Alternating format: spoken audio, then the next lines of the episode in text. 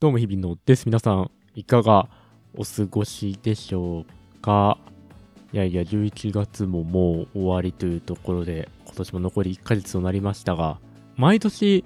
今年良かったアルバムみたいなの僕つけてるんですよ。まあ勝手に。まあ Spotify のね、プレイリストとかでつけて、こう、あ、今年はこんな年だったなとか、後から振り返って楽しんだりしてて、で、またまあそれをこうブログに書いたり、まあそういう自己満足をポッドキャストと一緒にやってるわけなんですけど、まあもうね、12月になるので、まあそろそろちょっと2020年のアルバムベスト10みたいなね、自分の中のを考えなきゃいけないなと思って、こうわーって見返しつつ、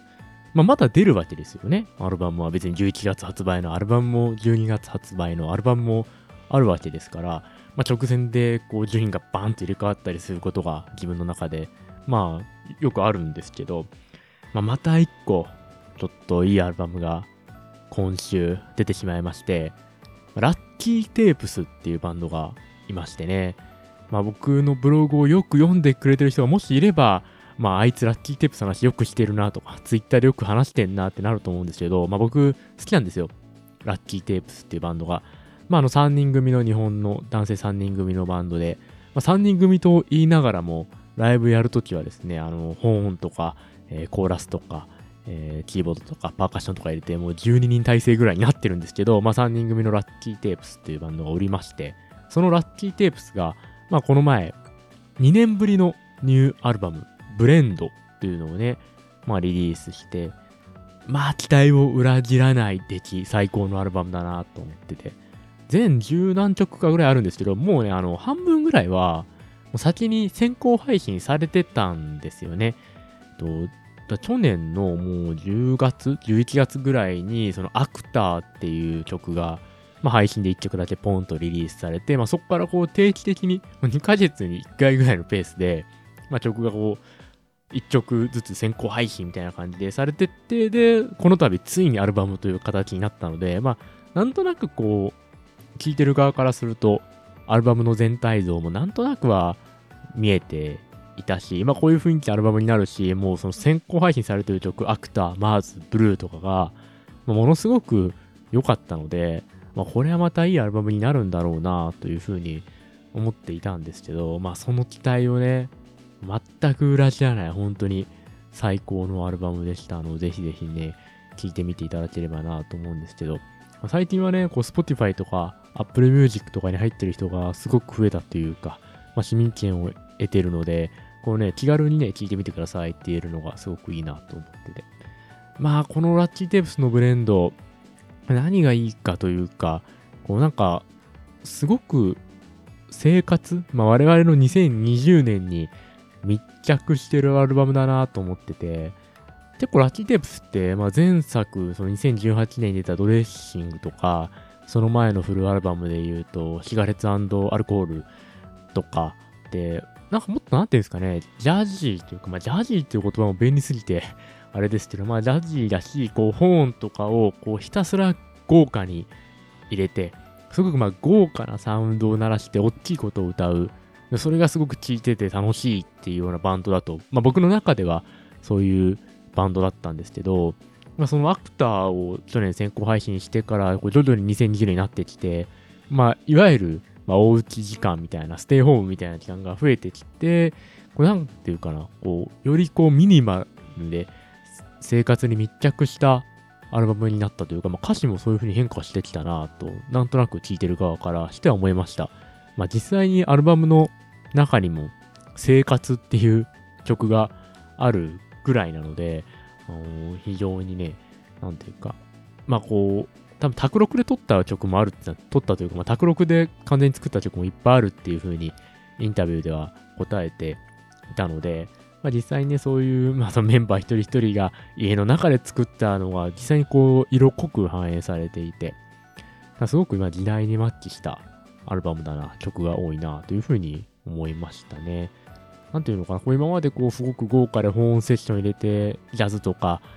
そういうファンクとかそういうのをふんだんに取り込んでっていうラッキーテープもすごく良かったんですけど、まあ、 Joy とかね、あの、前作のアルバムで言うと、 Joy とか22とかもすごく良かったんですけど、まあ今作のその、すごくミニマルな感じは僕は好きでしたね。なんかこう、どちらかというと、こう、ローファイヒップホップとか、まあ、チルミュージックなんて言われたりしますけど、こう、そっちに寄ってった。でも、まあ、ラッキーテーブスっぽさっていうのが1ミリも失われてないのが、まあ、さすが、天才、高橋海だなと、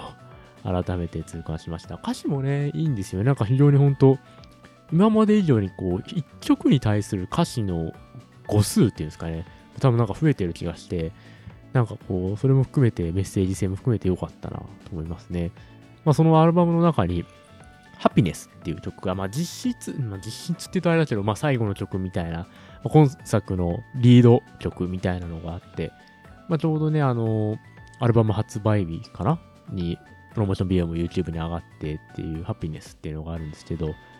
これはすごく良かったですね。本当に2020年の一曲にしたい、個人的には。と思ってて、も歌詞が良くて、この、プレイフォア用ハピネス、きっとまたすぐに会えるから、その手は離さずに誘い出す自由のある世界へっていうね。いや、いいよね、こう、2020年の、こうどうしてもね、会いたい人に会えない、家にいなきゃいけない、できたいこと、やりたいことはできないっていう中を、なんかうまく反映したなんか一曲だな。まあ実際にね、この曲はいつ作られたのかはよくわかりませんけれども、一曲だなというふうに思いますね。まあ、昼のランデブ行くあてもないままそんな時代を生きていたいよ、それまでっていうのもね、いいっすよね。なんかそういう、暮らし？なんか僕あんま暮らしっていう言葉あんま好きじゃないんですけど、すごく暮らしに密着してるアルバムだったなというふうに思います。ラッキーデブスのブレンドすごく良かったんでね、またこれ選ぶのが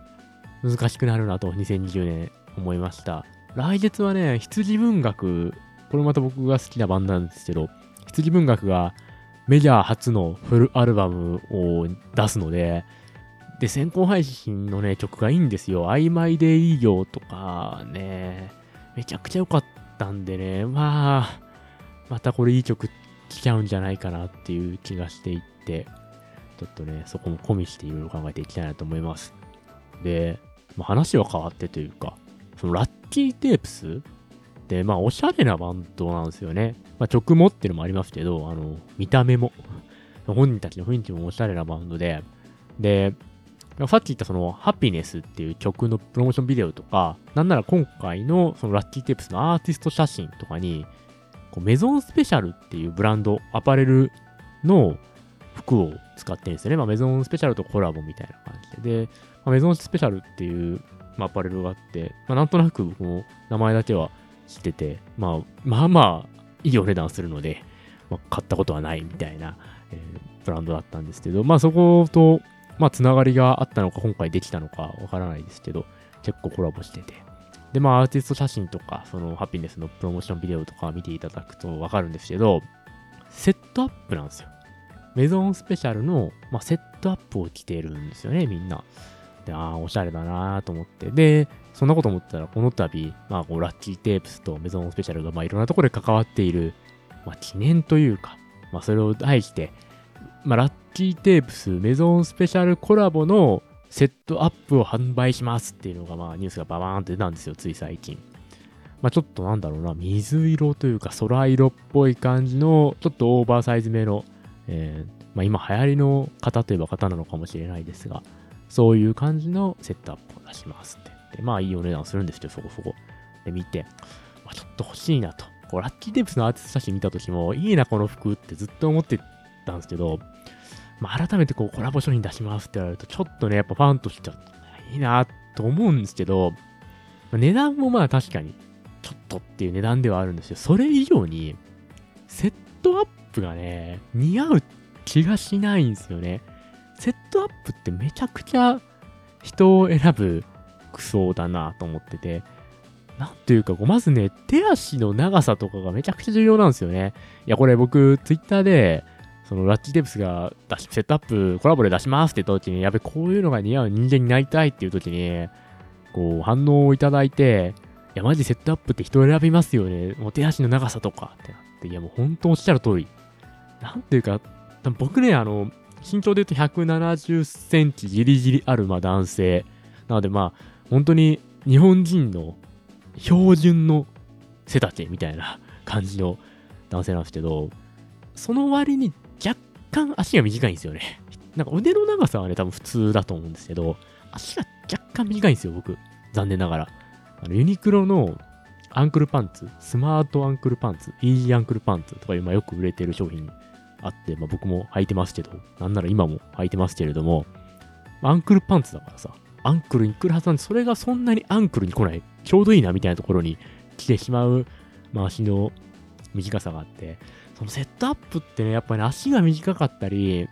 腕が短かったりするとね、キンキクリンな感じになっちゃうんですよね。しかも特にこう最近流行りのちょっとオーバーサイズ目のセットアップって特にね、